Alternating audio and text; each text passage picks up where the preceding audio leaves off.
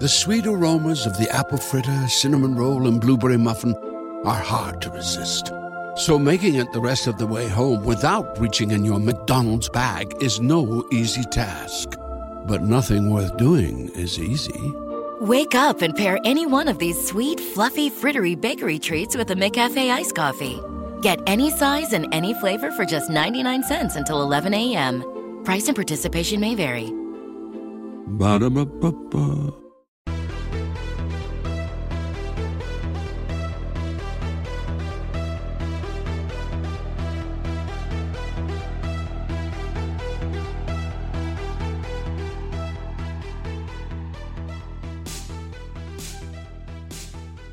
La puntata numero 50 di TN Radio, siamo arrivati a un traguardo storico, un traguardo che il Torino ha saputo festeggiare nel migliore dei modi con un ultimo giorno di mercato scoppiettante. Siamo di nuovo insieme, incredibile, e quindi saluto Gualtiero La Sala e Federico Bosio. Ciao ragazzi.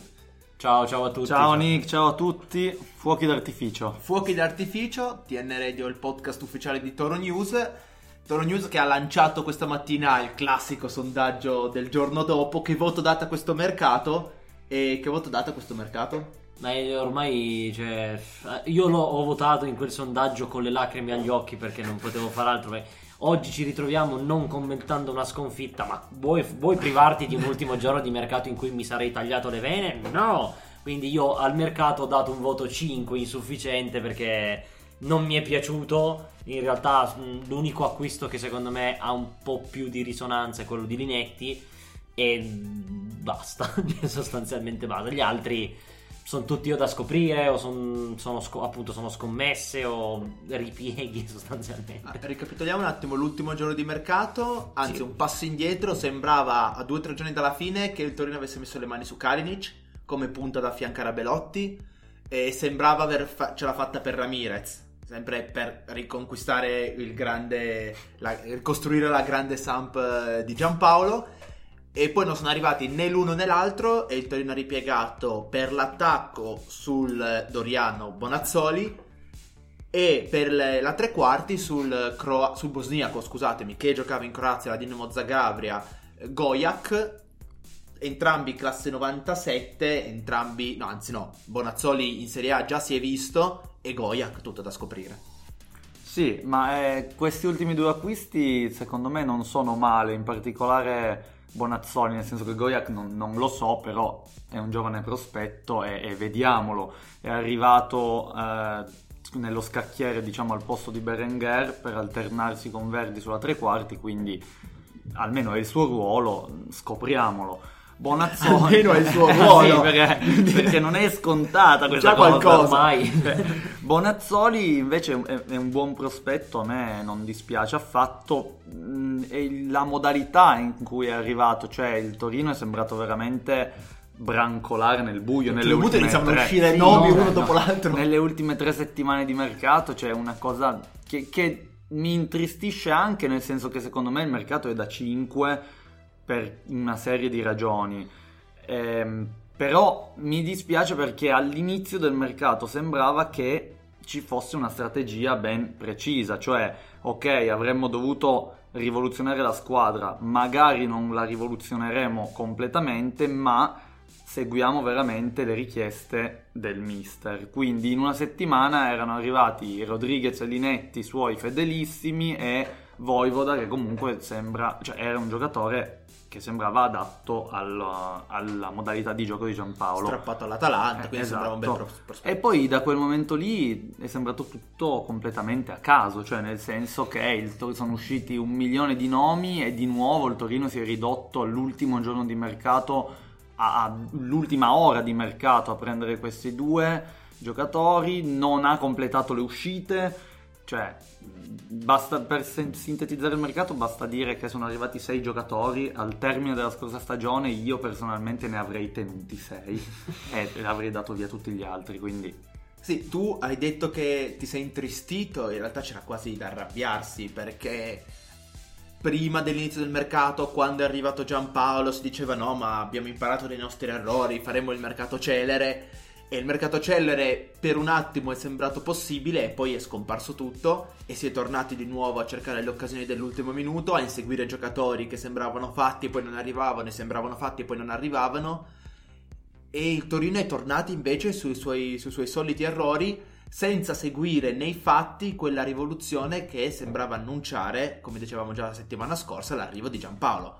Tu hai scelto di cambiare tutto ed era necessario dopo la terribile stagione dell'anno scorso. Scegli un tecnico che cambia completamente le tue prospettive e i tuoi, i tuoi orizzonti, almeno dal punto di vista tattico. Vedremo se del, dal punto di vista delle ambizioni, ma non sembra a giudicare da questo mercato. E non dai seguito a queste dichiarazioni di intenti nei fatti, arrivando al, raffazzonato fino all'ultimo giorno di mercato. E adesso sono fatti di Giampaolo.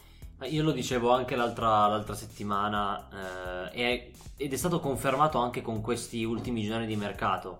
Ciò che fa arrabbiare anche a me personalmente è il, il, pronunciarsi su una programmazione ben definita, ben chiara a tutti, dalla società all'ultimo magazziniere e effettivamente, come si diceva prima, è cominciata in questo modo per poi vedere un, uno sfacelo totale, cioè brancolare nel buio penso che sia proprio mh, quasi gentile come sì, espressione perché sparare a caso nel mucchio esatto. qualcuno lo prende chi prendi cioè. prendi cioè, a un certo punto soprattutto nelle ultime ore ho detto vabbè adesso mi aspetto che esca il nome di Amauri e che arrivi alla fine arrivi lui che si toglie la maglia e ci fa vedere che ha la tartaruga cioè, è stato uno Ningo. spettro che ho visto alleggiare in più di una chat in giro sì sì sì no. era, era proprio il momento Amauri esatto capisci che però il momento Amauri non ti ha mai portato fortuna. L'altra volta mi sono dimenticato di citarlo. A Mauri, ma per favore. No, vabbè, ma non è il caso di tornare su a Mauri Infa- adesso, infatti, però... Eh, io spero che Bonazzoli abbia una carriera sì. al toro, soprattutto più brillante di quella che ha avuto a Mauri, ecco. Però... Eh, sicuramente, eh, cioè,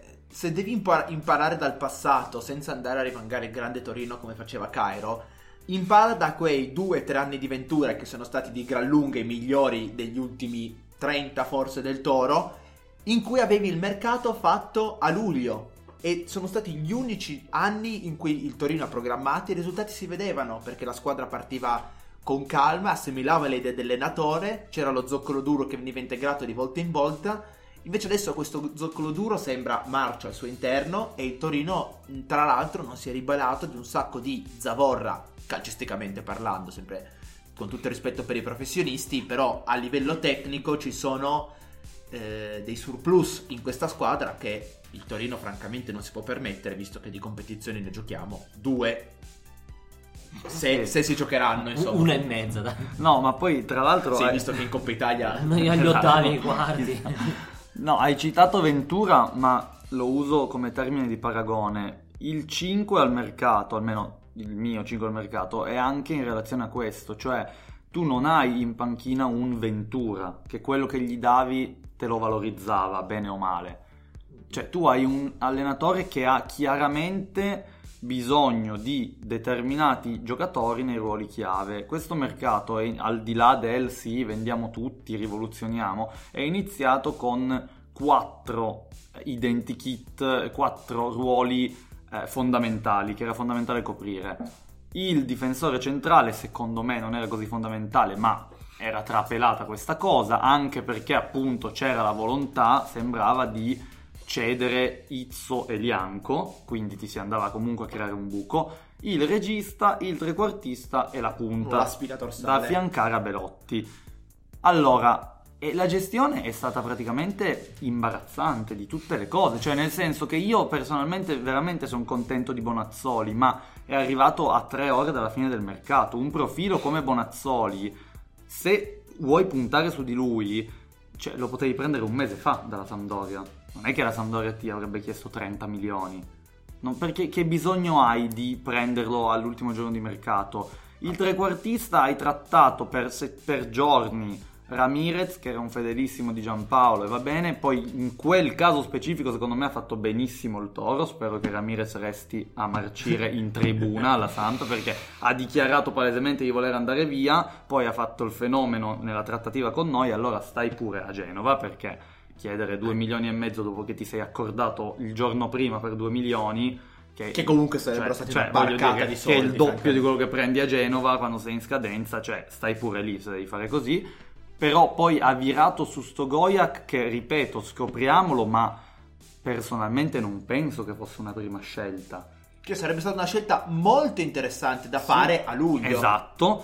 Il regista, bom, abbiamo deciso che Rincon ci ha convinti e allora giochiamo con Rincon e ho veramente delle grosse perplessità e preoccupazioni su questa cosa, con tutto il rispetto per Rincon, per il tipo di regista di cui ha bisogno Giampaolo, ma soprattutto io trovo imbarazzante la gestione del difensore, cioè adesso abbiamo reintegrato. Izzo non si è mai capito bene, non si sa neanche se Giampaolo lo voglia usare come centrale o come terzino destro, come fa anche Mancini in nazionale, perché lui nella difesa 4 va, va abbastanza in difficoltà come centrale.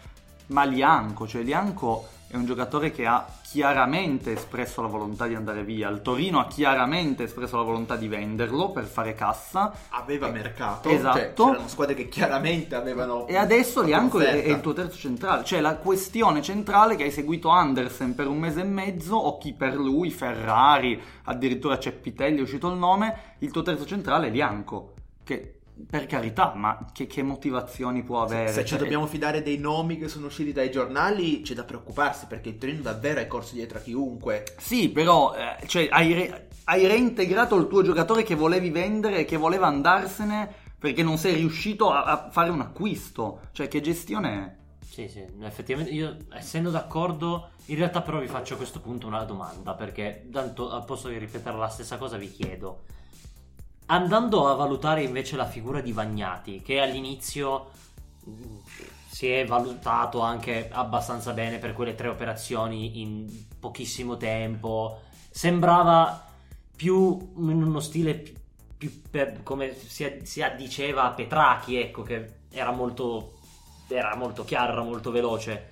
Secondo voi viene rivalutata anche la sua figura? E soprattutto, un'altra domanda che vi faccio, a voi non ha innervosito il fatto che un po' anche ai tifosi e a tutto l'ambiente la si sia un po' raccontata, anche per Rincon, il fatto che va bene lui come, come regista? Cioè, sentirsi dire questa cosa secondo me non, non è particolarmente bello perché si sa che Rincon non è un regista ma Lo non, non riesce a fare quell'operazione che volevi fare che in realtà era Torreira e mi vuoi convincere che in realtà va bene Rincon Mm. Eh, però i fatti dicono che secondo loro, o loro in maniera scien- cioè, o loro scientemente sanno di aver mancato a questo punto, oppure eh, loro pensano davvero che Rincon è nessuna riserva, perché non c'è nessuna riserva, perché a quel punto prendi il giovane argentino di 20 anni se devi, cioè prendi Giusto. qualcosa dietro, qual- qualche backup, tu pensi che Rincon vada bene?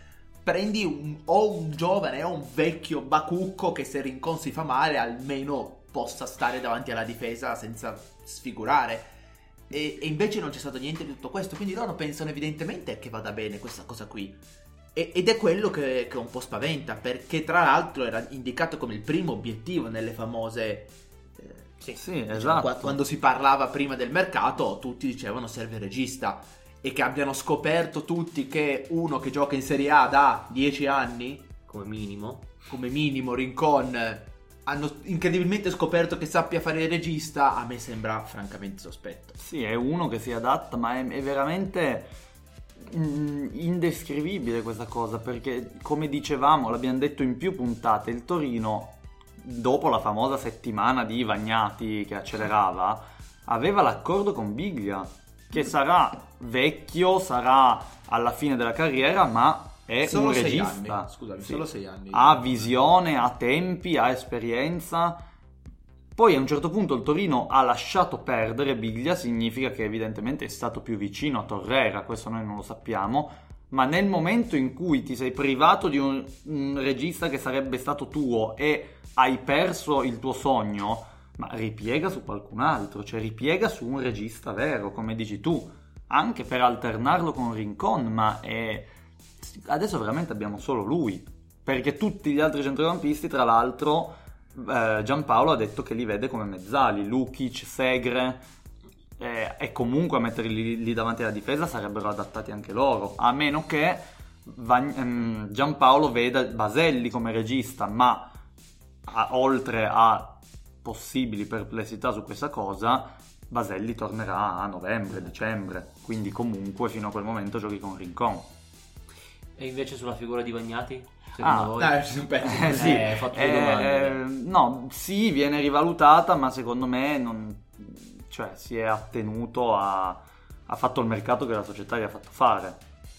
Guarda, con una presenza come Cairo, secondo me è sempre molto difficile valutare in maniera puntuale eh, l'operato di un direttore sportivo perché devi sempre capire dove inizia l'abilità del direttore sportivo e dove finisce la sua abilità e dove iniziano i paletti messi economici messi dal presidente. Quindi magari Bagnati aveva nella sua testa di prendere Messi appena era andato in crisi col Barcellona e poi Cairo ha detto no, l'impatto di Vagnati si vedrà sul lungo periodo, come si è visto sul lungo periodo l'impatto di Petracchi. l'impatto di Petracchi. E a voi un po' manca magari una fi- la figura di Petrachi? Cioè lo rivorreste? Te- cioè, i- ipoteticamente. Ma io in Vagnati rivedo molto Petrachi, Ah. una figura come la sua.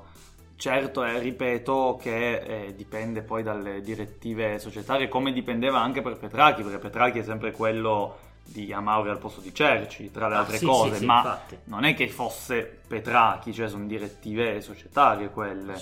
Però secondo me come carriera, come motivazioni, eh, come personaggio Vagnati può eh, ricalcare molto Petrachi. Cioè non è un bava poverino Certo. l'anno scorso messo lì senza poter fare veramente niente. Diciamo, secondo me l'operato di Vagnati, se lo vedremo immediatamente, lo vedremo dagli impatti di Voivoda e di Goica, che sono que- Go- Gojak, scusatemi, che sono quei giocatori che evidentemente sono presi, eh, diciamo, Bonazzoli più o meno lo, lo si conosce. Se invece un direttore sportivo, un direttore tecnico, come nel suo caso, arriva a Voivoda, eh, insomma, già lì il fatto di averlo preso dall'Atalanta, secondo me, è un punto a suo favore. Però, appunto, come dicevo, secondo me lo si capirà col tempo l'impatto di Bagnati. Ma poi Rodriguez e Linetti comunque sono dei bei colpi. Eh, c'è questa impressione che comunque ci sia la possibilità di fare bei colpi senza andare a prendere Agüero, ma che poi non si faccia. Però quello, ripeto, non è il Vagnati, non è il Petracchi, cioè... Sì, sì, no, quello è effettivamente vero. L'unica cosa che effettivamente, tra virgolette, rimpiango della gestione societaria Petracchi Cairo erano i colpi sotto traccia. Perché, ma no, mi sembrerà una stupidaggine, però è quasi ridicolo vedere una società che ah, viene accostata a 30 persone. E, cioè, ma anche immaginate mm, un tifoso di un'altra squadra o che guarda la Serie A in generale, ci sembra una barzelletta.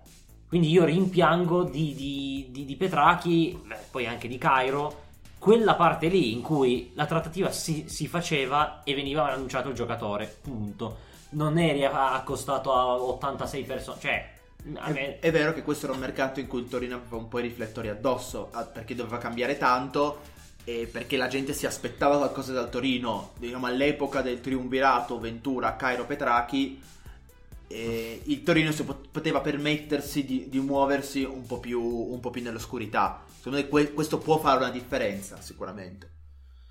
Sì, sì, effettivamente è vero. Però stavamo parlando delle cose che mancano, fondamentalmente il regista, ma il Torino poi, come dicevo prima, si trova sorprendentemente pieno di risorse, forse troppe in un'altra zona, perché poi se si va a guardare la, la prima squadra, magari la scorriamo velocemente Sì. per, per avere un'idea della stagione che a questo punto ci aspetta, almeno fino a gennaio, portieri, Sirigu, Rosati, Uicani, Milinkovic, Savic. E e qui iniziamo a vedere un leitmotiv che ripercorreremo anche più avanti. Sembra che tu abbia proprio fallito a piazzare alcuni giocatori che chiaramente non sono al centro del progetto tecnico. in esubero, eh, in questo caso è Milinkovic perché comunque Uicani e Rosati facevano già parte del gruppo dall'anno scorso da due anni, sì vabbè, secondo e terzo portiere ma anche solo come spogliatoio e comunque non, non è che puoi piazzare Uicani, Ma cioè, no, infatti. Milinkovic che evidentemente non sono riusciti a, a darlo. Possiamo fare il gioco per, eh, per i reparti. e- Trova l'intruso. Effettivamente. Tra, tra gli esterni intrusi non sembrano essercene, perché c'è Rodriguez, Ansaldi, Singo, Voivoda e Murru. Sono 5 per due posti. Ansaldi puoi giostrarlo un po' a sinistra, un po' a destra, quindi vabbè, principalmente a sinistra chiaramente. Sì. Poi diciamo sono due e mezzo per ruolo e lì effettivamente Lì dipende eh, Sembra sempre ok. dal ruolo di, di Izzo. Però, non si sa. Ansaldi io personalmente spero che verrà almeno provato a centrocampo, vista la rosa. Vista la poca qualità Sì, effettivamente. ah, che c'è. ovviamente come mezzala, non davanti alla difesa. Però. No, anche se chissà, magari anche E lui. fa dopo il terzino sinistro, il terzino destro, la mezzale, il trequartista, ce Esatto, lo ritroviamo vabbè. anche il regista. E a quel punto manca davvero solo punto e portiere. E in difesa, cioè, diciamo centrale, per due posti, adesso ti ritrovi con sei uomini, come dicevamo prima, perché c'è Bremer, c'è Lianco, c'è Izzo, c'è Nkulu e poi ci sono i giovani Buongiorno e Ferigra. Buongiorno si sapeva che sarebbe rimasto, Ferigra invece sembra un altro che di nuovo non si è riuscito a piazzare. Sì, Ferriga doveva andare al Chievo proprio ieri, anche queste operazioni all'ultimo giorno di mercato, mentre ti concentri sulle entrate e poi all'ultimo è saltato lo scambio e con un altro giovane era e, ed eccoci Ferrigra che rimane di fatto fu- non fuori rosa perché poi li farà allenare ovviamente Giampaolo questi, questi giocatori ma sono esuberi che se già Buongiorno che era stato confermato e forse anche rinnovato Buongiorno non so, comunque era stato confermato e vedrà poco il campo, penso. Ferigra non, non- non penso che verrà neanche convocato mai. Dai, no, convocato mai, magari no. Se ti conferma il rinnovo fino al 2024. Sì, sì, sì. No, magari non essere convocato no, però sicuramente non, non è un giocatore su, su cui fare affidamento, cioè quello è, è ovvio. Però vediamo, cioè. Il vero dramma sono i soldi che, perché poi l'aspetto economico del Torino è sempre stato molto importante negli ultimi anni, i soldi a cui hai rinunciato per tenere Lianco e eh, a questo punto anche per tenere Izzo, anche se grandi offerte dai, dai Mm. media non sono state riportate. C'era l'interesse della Roma, eh, Sì, il giocatore aveva anche pubblicato la famosa, la famosa storia con tre, fuo- tre fiamme giallo e rosse e poi non se ne è fatto niente e ti ritrovi Hitz che nella difesa 4 è tutto da scoprire. Sì. Beh, l'interesse anche Inter, Lazio, Fiorentina si sono lette di tutti, però poi evidentemente offerte concrete, congrue non ne sono La paura arrivate. che sia quella per, che per tirare troppo la corda sul prezzo, eh, sparare alto, convinti che comunque il giocatore avesse un mercato, ti ritrovi col cerino in mano. Mm. A centrocampo abbiamo un sacco di mezzali, perché abbiamo Segre, Lukic, Baselli, Meitelli, Netti e io ci metto anche Rincon, scusatemi, io non ce la faccio. Quindi hai sei mezzali per due posti fondamentalmente Sì. Zero. e zero registi. E, e qui c'è poco da dire, ne abbiamo, ne abbiamo parlato fino ad ora e sicuramente la carenza maggiore di questo Torino esalterà fuori, temo, che, che ne dicano sia Giampaolo sia Vagnati. Come trequartisti hai Goyak, tutto da scoprire. Ah, Hai- abbiamo commentato la cessione di Berenguer, sì, effettivamente. beh, io sapete come la pensavo dalla scorsa puntata. Secondo me, qua è stata fatta una cosa intelligente. Al di là di Goyak, tra Berenguer e Verdi, si è scelto di puntare su Verdi, che qualitativamente, secondo me, può darti di più, cioè è più forte qualitativamente. E, e che economicamente più- era sì, più difficile da piazzare, sì. diciamolo. ed è anche però più nelle sue corde, secondo me, il trequartista di Berenguer, che può fare un milione di ruoli, ma lo vedo sempre più sulla fascia. Che comunque E averlo quindi- venduto facendo 12 praticamente- milioni, Sì, ma quindi- quasi 9 milioni e mezzo di, di plusvalenza. Quello secondo me è stato un Sì. buon... eh, al Bilbao sì. e l'altra uscita, le altre uscite che non abbiamo detto sono Gigi in prestito al Crotone e Iago Falchi in prestito al Benevento, tutti Sì, e due tu- per un anno. Tutti giocatori in prestito, ma che sembra ormai aver, che abbiano Sì. chiuso la loro, la loro esperienza a Torino Sì, dal punto sì, di vista tecnico. Per alcuni si spera. Indovinate voi chi? e in attacco eh, Belotti, Zazza, Bonazzoli, Millico, Edera.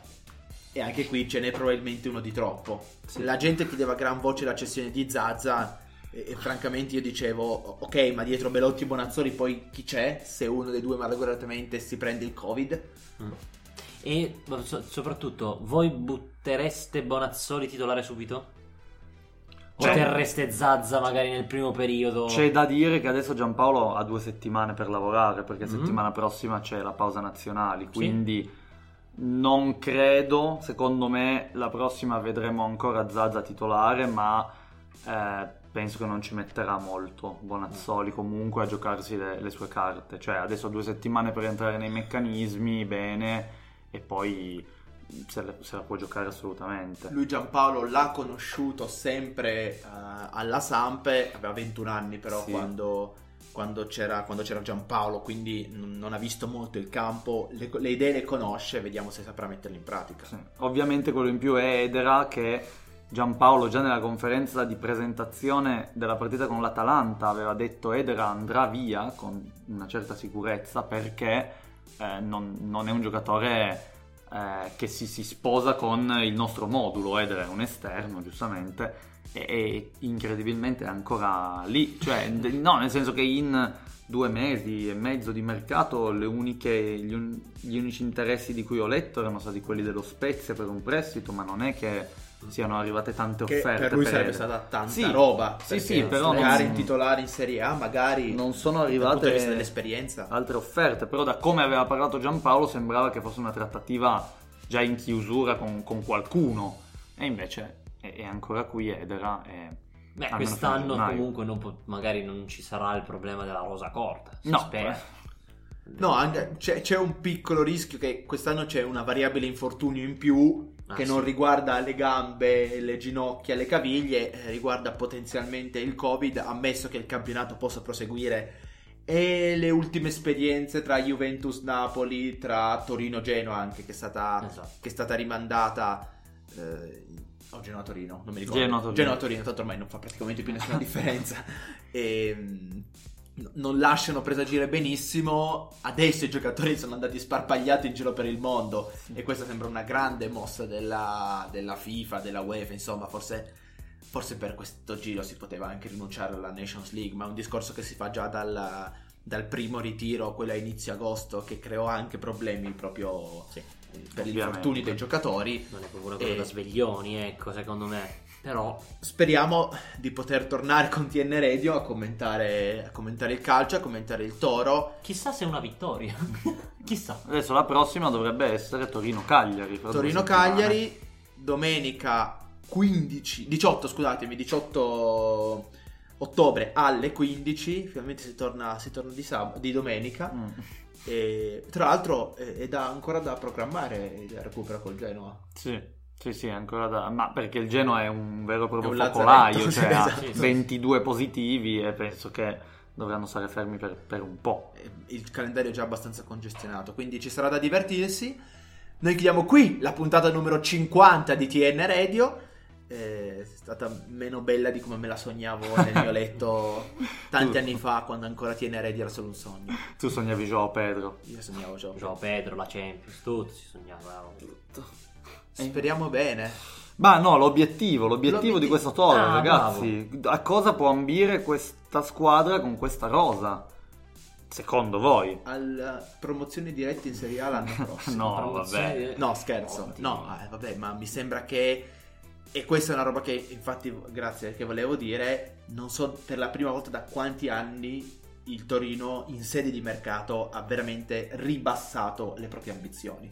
Perché gli anni scorsi hai fatto errori, ci sono state delle cose che non hanno funzionato, ma ogni anno puntavi a rimanere allo stesso livello o a salire rispetto all'anno precedente, poi magari senza farcela, ed è questo che io rispondo ai detrattori della società. Negli ultimi anni, cioè nel Torino è calato e dicevo sì ma faceva sempre quello che sembrava giusto. Poi può funzionare o non può funzionare perché il campionato si gioca in 20 per salire di livello quest'anno no quest'anno c'è un netto eh, downgrade il Torino ha detto ed è evidente con questo mercato noi non puntiamo più all'Europa e questo sarà un anno di transizione mettetelo bene in testa sì, assolutamente. Riuscire a migliorare la miglior posizione di Giampaolo in campionato, che se non mi ricordo male è un decimo posto, un nono posto, adesso non no, mi ricordo. Credo nono posto, nono posto sarà un'impresa titanica, credo. Beh sì, io sono d'accordo, cioè con Giampaolo è stato avviato un ciclo evidentemente che sperano da parte della società che sia di, di più anni e questo è l'anno in cui si buttano le basi e le fondamenta e ci si accontenta di una salvezza tranquilla. Poi tutto quel che eventualmente verrà di oltre, bene, ma quest'anno è, la programmazione secondo me è per una salvezza. Lasciamoci con un dubbio le volte in cui si è giocato con meno pressione, tra virgolette, senza l'obiettivi, è andata meglio in realtà. Quindi magari potrebbe anche essere che questa pressione di meno che Sì. po- possa giovare. Poi, Ma sì, dai. Ma- Ma Ma sì, ma perché no? Ma perché no? Fateci sognare. Grazie Federico Bosio. Grazie a te, grazie Gualti, grazie a tutti. Ciao ciao Qualti. Ciao, ciao Nick, ciao a tutti quanti, ciao Fede. E noi ci sentiamo direi post Cagliari a questo punto. Quindi niente, alla prossima. Ciao. Ciao. Me,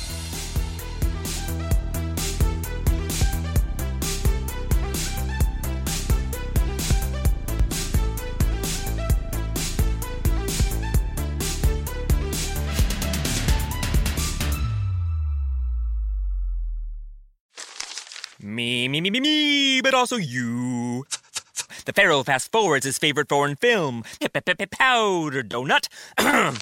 okay, what's my line? Uh, the only line I see here on the script is get options based on your budget with the name your price tool from Progressive. Oh man, that's a tongue twister, huh? I'm sorry, I'm gonna need a few more minutes. bulbous Walrus, the Bulbous Walrus. The Name Your Price tool, only from Progressive. The owl ran afoul of the comatose coxswain. Progressive Casualty Insurance Company and affiliates. Price and coverage match limited by state law. 15 minutes could save you 15% or more. Oh, that's a cheer we used to do in softball. Uh, what? It's, uh, actually Geico. Whenever someone hit a triple, we would wave our bats and yell, 15 minutes could save you 15% or more. But we never got to use it because we would only hit home runs. Annoying. The phrase is from Geico because they help save people money. Geico? Yeah, they were our team sponsor. Geico. 15 minutes could save you 15% or more.